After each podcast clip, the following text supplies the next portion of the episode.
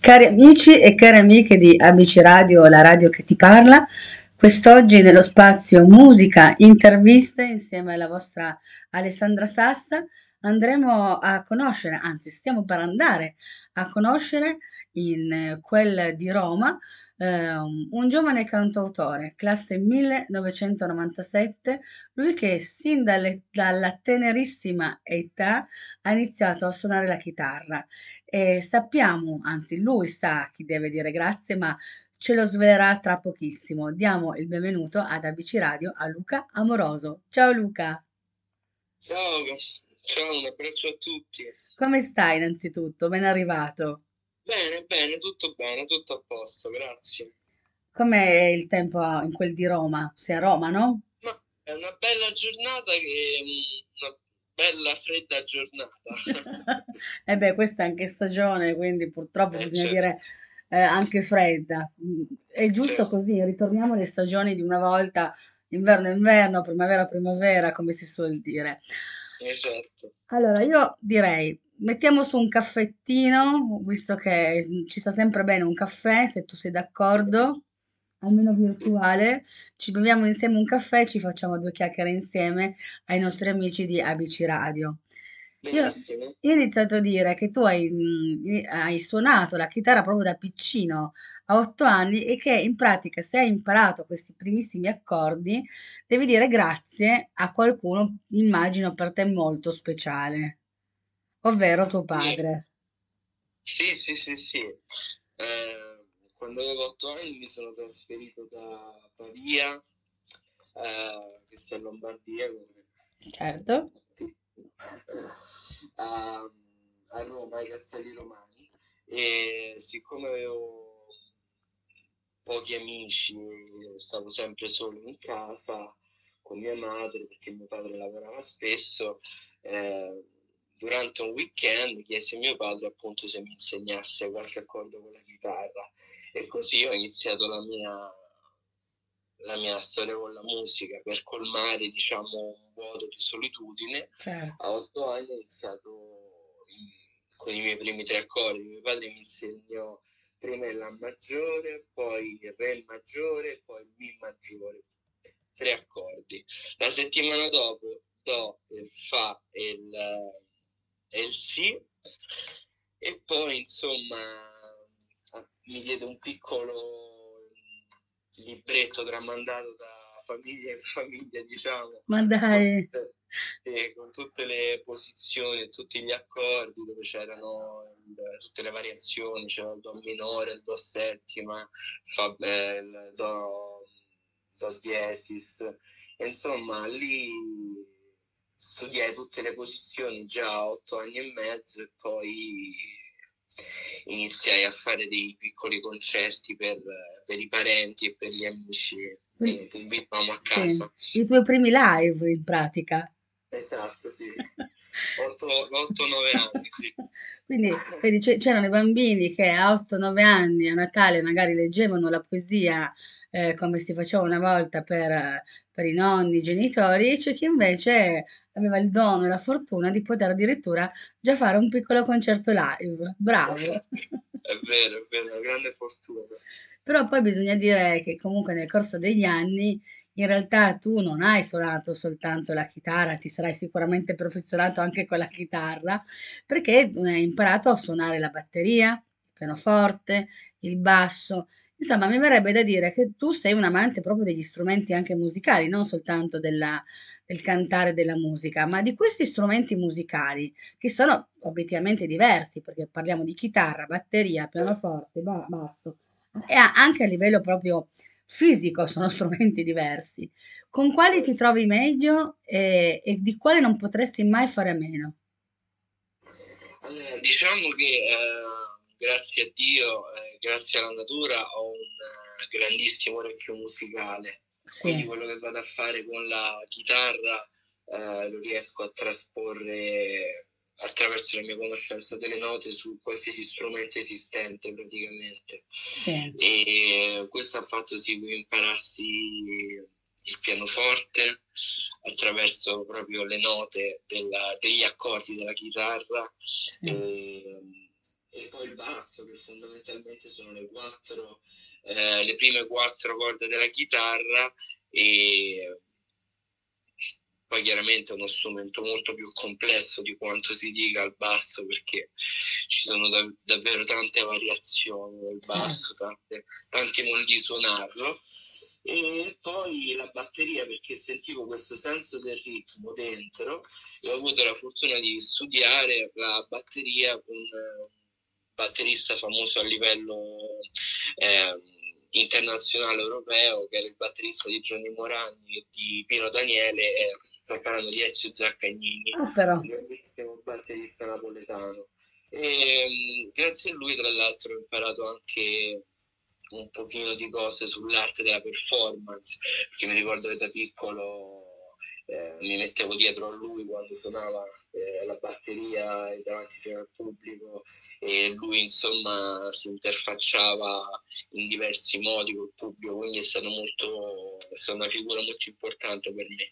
E, mm, ci sentiamo ancora ovviamente, siamo molto amici. Tra l'altro eh, è in programma che vorrei chiedergli se lui suonasse appunto un, una traccia dell'album ah, che però.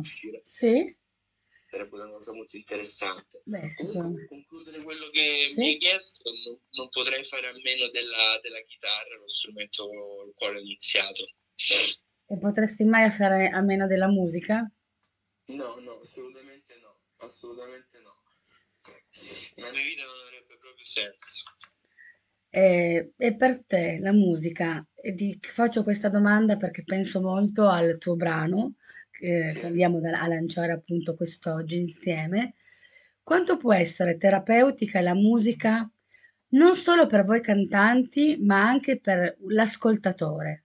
Se per, se per te lo può essere, naturalmente. Certo, Beh, la musica ha un indiscutibile effetto terapeutico eh, per il compositore, in quanto è proprio una liberazione di, di una gioia come di un malessere.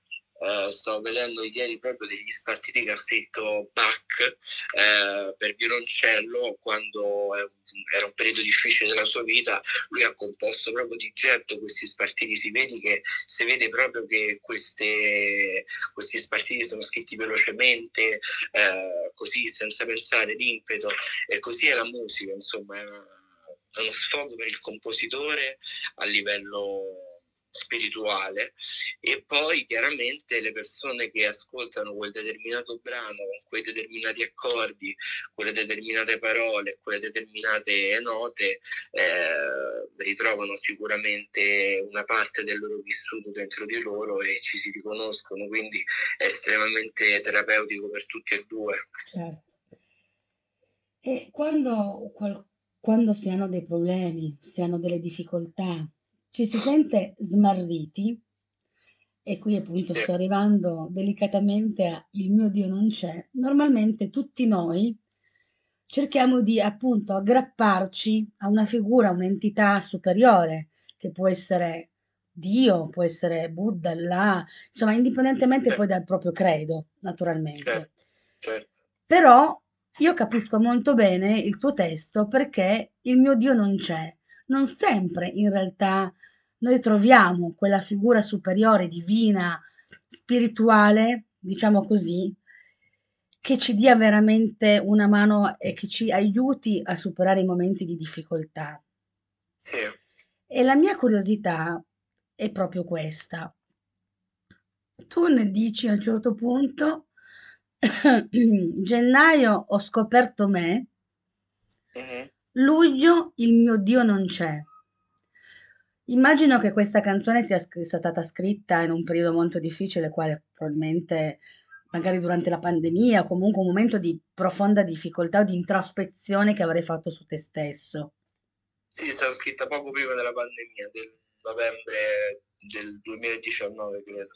Cosa è successo tra quel gennaio in cui ho scoperto me a quel luglio in cui il mio Dio non c'è?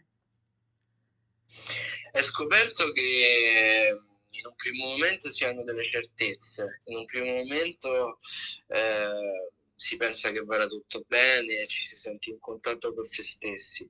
Poi a causa di fattori esterni o interni, in realtà si può scoprire che c'è un disagio che non abbiamo affrontato nel corso della nostra vita, che ancora sta dentro di noi e ci perseguita. E, e quindi è difficile a quel punto eh, stare in pace con se stessi, scoprire se stessi. Quindi da una prima fase, magari che è quella in cui nasciamo, metaforicamente, poi ci accorgiamo che delle cose della nostra vita ci hanno influenzato e quindi c'è qualcosa proprio dentro di noi che, che va un po' riesplorata e quindi non, non si sa dove aggrapparsi e appunto metaforicamente il mio Dio non c'è. Ecco, ed è per quello che metaforicamente uno si sente talmente sperso, eh, sperduto, usiamo i termini che vogliamo, ed è per questo che tu dici in, nel mese di luglio, luglio il mio Dio non c'è, più nessuno toccherò, mai nessuno capirò? Esatto, esatto, è proprio un periodo di paura eh, nel quale ci si mette sotto le coperte e dici non, non, toccherò mai più nessuno, non, ho paura del, del, delle persone nel mondo, ho paura della negatività del mondo, ho paura di, di capire anche il mondo, perché è spaventoso certe volte capire il mondo. Certo. E questo è un po' quel senso di tormento. Però, però bisogna anche dire che, eh, almeno per come ognuno, io sono sempre dell'idea eh, che voi cantautori ovviamente lanciate il brano, scrivete il brano, poi ognuno di noi può anche a suo modo magari interpretarlo, no?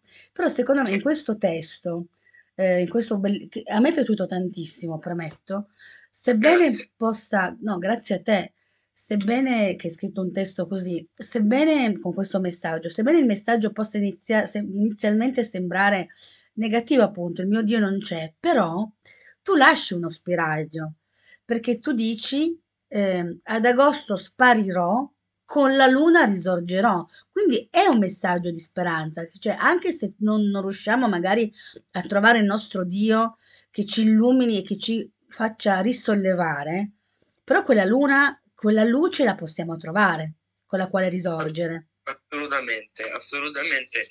E, ehm, sì, grazie per averlo notato. Sì, infatti lascio uno spiraglio finale perché perché si può sempre stare bene, anche nei, negli scenari che ci sembrano più difficili c'è sempre alla fine una luce, che magari può essere quella notturna della luna, che ci dà quantomeno una speranza, quantomeno una speranza e anche perché senza la speranza saremmo, non avremmo obiettivi, non avremmo passioni. E quindi sì, c'è una, c'è una si intravede un po' di speranza alla fine, assolutamente, c'è uno spiraglio perché c'è sempre un'occasione per stare bene poi. Certo, e poi quale luna migliore se non quella del mese di agosto, nel mese estivo, più intensa, più luminosa, eh certo. no? Eh certo.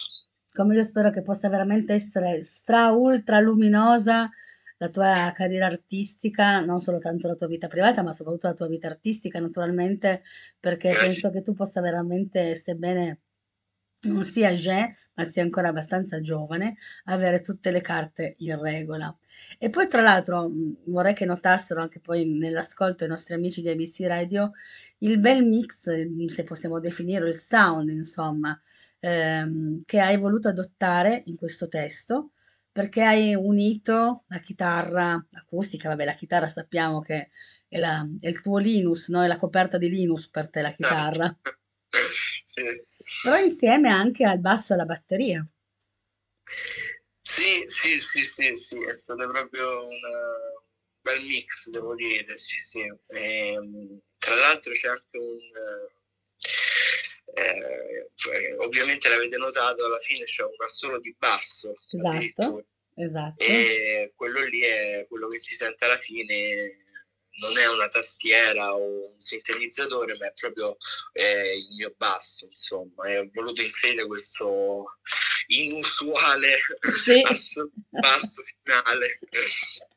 alla faccia del basso finale, complimenti tra l'altro, eh, o, insomma in un, in un, momento anche musicale che si va avanti con, insomma, con suoni tra virgolette falsi, no? alterati, certo. direi che questo suono non è per nulla alterato. Esatto. Ascolta, ehm, in generale, tu comunque che fai musica da, da quando eri piccino, immagino tanti sacrifici, tanta dedizione, tanto impegno, costanza, no? E anche sicuramente rinunce, magari appunto rinunce anche quando gli altri tutti escono, se devi finire di comporre, niente, tu stai così in casa. Tutto questo eh, ne vale sempre la pena? Ogni tanto ti, ti senti un po' scalato e dici ma ne varrà veramente la pena o sei soddisfatto? No, sono sempre stato soddisfatto e sono soddisfatto perché quando uno trova dentro di sé la propria luce e quello che vuole fare nella vita eh, deve essere sempre soddisfatto. Infatti è capitato tante volte che stessi componendo un pezzo, uh, una melodia o una poesia e c'era l'occasione di uscire, di fare delle cose, ma ho preferito completare insomma la, il mio progetto proprio perché è una cosa così potente che va sopra, sopra ogni cosa, ecco. Questo è molto bello perché comunque sia eh, trovare un ragazzo appunto, ripeto, classe 97 non è certo eh, anziano, insomma, che con la musica, che con i suoi strumenti riesce a essere così profondo, così introspettivo, a portare a termine comunque i propri progetti e a curare la sua anima, ma in un certo senso anche a provare a curare, tra virgolette, naturalmente, eh, se ci sono dei medici in ascolto non me ne vogliano, anche l'anima, insomma, le ferite eh, di, di, chi ascolta, insomma, della sassa, di chiunque, questo veramente fa, ti fa onore perché la musica è un qualcosa di sublime e poter far del bene con la musica non è da tutti, quindi complimenti Luca. Ascolta. È una medicina misteriosa, diciamo. Esatto, esatto, esatto. Qualsiasi poi genere, io dico sempre, qualsiasi genere esso sia, eh, eh, certo. non ci sono discriminazioni dal, dal tipo, dalla tipologia di musica che uno com- scrive, compone e fa sentire poi al pubblico, naturalmente. Certo, certo. Anche perché grandi, tu lo saprai meglio di me, grandi ehm, musicisti classici eh, sì. ascoltavano comunque, eh, ma anche i nostri cantautori, insomma, passavano dalla musica classica anche all'heavy metal, quindi... Certo, certo, questo, certo. Questo quindi non vuol dire che non bisogna mh, mm, limitarsi in nulla. Infatti, infatti. Dovessi poter scegliere di... Mm, allora, in questa tua fase, aprire il concerto di un grande artista cantautore italiano? Eh, bella domanda, mi piacerebbe aprire il concerto di Zucchero. Ah, però. Ah, Sono molto legato alla sua musica sì? e me la faceva sentire mia nonna materna, mia nonna sì. Liliana quando ero piccolo e la ballavamo insieme, insomma, era cioè, veramente dei bei ricordi, insomma, mi piacerebbe avere la possibilità di, di avere un concerto di zucchero, sarebbe interessante. Nonna Liliana c'è ancora o ti assiste e ti guida da lassù? Ancora. Chissà cosa direbbe, cosa dire... ah, anzi, cosa dice, cosa dice di suo nipote cantautore? Le ascolta le tue canzoni? Ti segue? Sì, è, una fa- è una tua fan? È una fan, una fan sfegatata. Grande, allora la salutiamola, dai, la salutiamo anche noi di Amici Radio. Ciao nonna di Luca. Beh, questo è bellissimo, avere la fortuna di avere la nonna e la nonna che ti segue, insomma, nel tuo percorso artistico è fantastico. Bellissimo, sì, sì. Ma ti dà anche lei qualche suggerimento eh, su, come, su, su qualche tematica magari da andare a usare, a utilizzare per le tue composizioni? Ma sai, le nonne... Come? Io l'ho perso da giovane, quindi è per questo che ti faccio questa domanda. Le nonne diciamo che pensano più all'aspetto, all'aspetto fisico, diciamo, ti danno più dei consigli all'aspetto fisico, tipo taglia di capelli, magari dimagrisci un po', però Musicalmente andiamo d'accordo. Quindi eh. la nonna cura il tuo look. Esatto. Quindi in pratica nel, nel video, delle- nel- nella copertina di Mio Dio non c'è di Luca Moroso, questa camicia bianca stile ehm, rivoluzione francese, diciamo Sì, così, sì, sì, sì, eh? sì. è merito della nonna, in un certo Beh, senso. eh, diciamo, che, diciamo che a me piace questo stile un Sì, po' sì. Studentesco. Comunque gliel'ho fatta vedere, Eh. lei ha apprezzato molto, ecco. Che brava nonna allora. Noi- mi raccomando signora continui così perché effettivamente c'è bisogno di tutto, perché anche quando si girano poi i video, quando si sale sul palco, l'abbignamento poi più particolare è, meglio è. Assolutamente. Distinguersi sì, dalla massa, io dico sempre.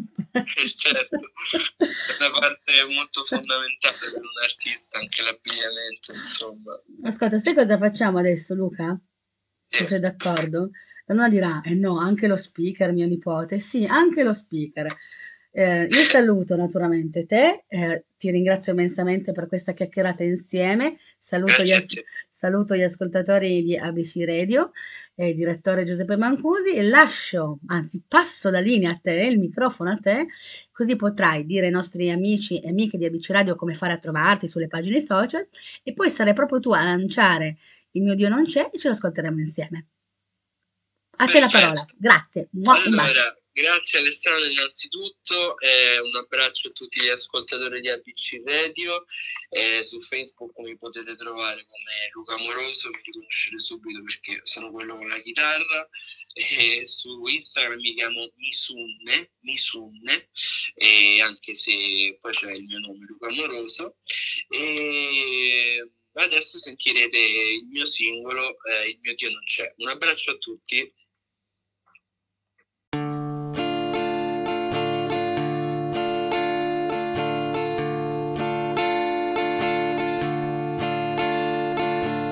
Novembre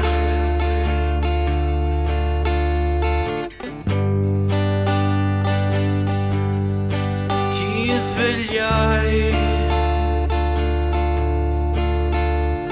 Dicembre ti addormentai